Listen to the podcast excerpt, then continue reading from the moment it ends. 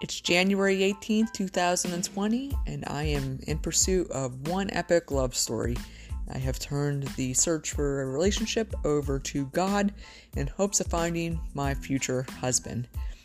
In this podcast, I'm going to discuss what I'm looking for and what my deal breakers are in a relationship and how I'm going to go about finding him.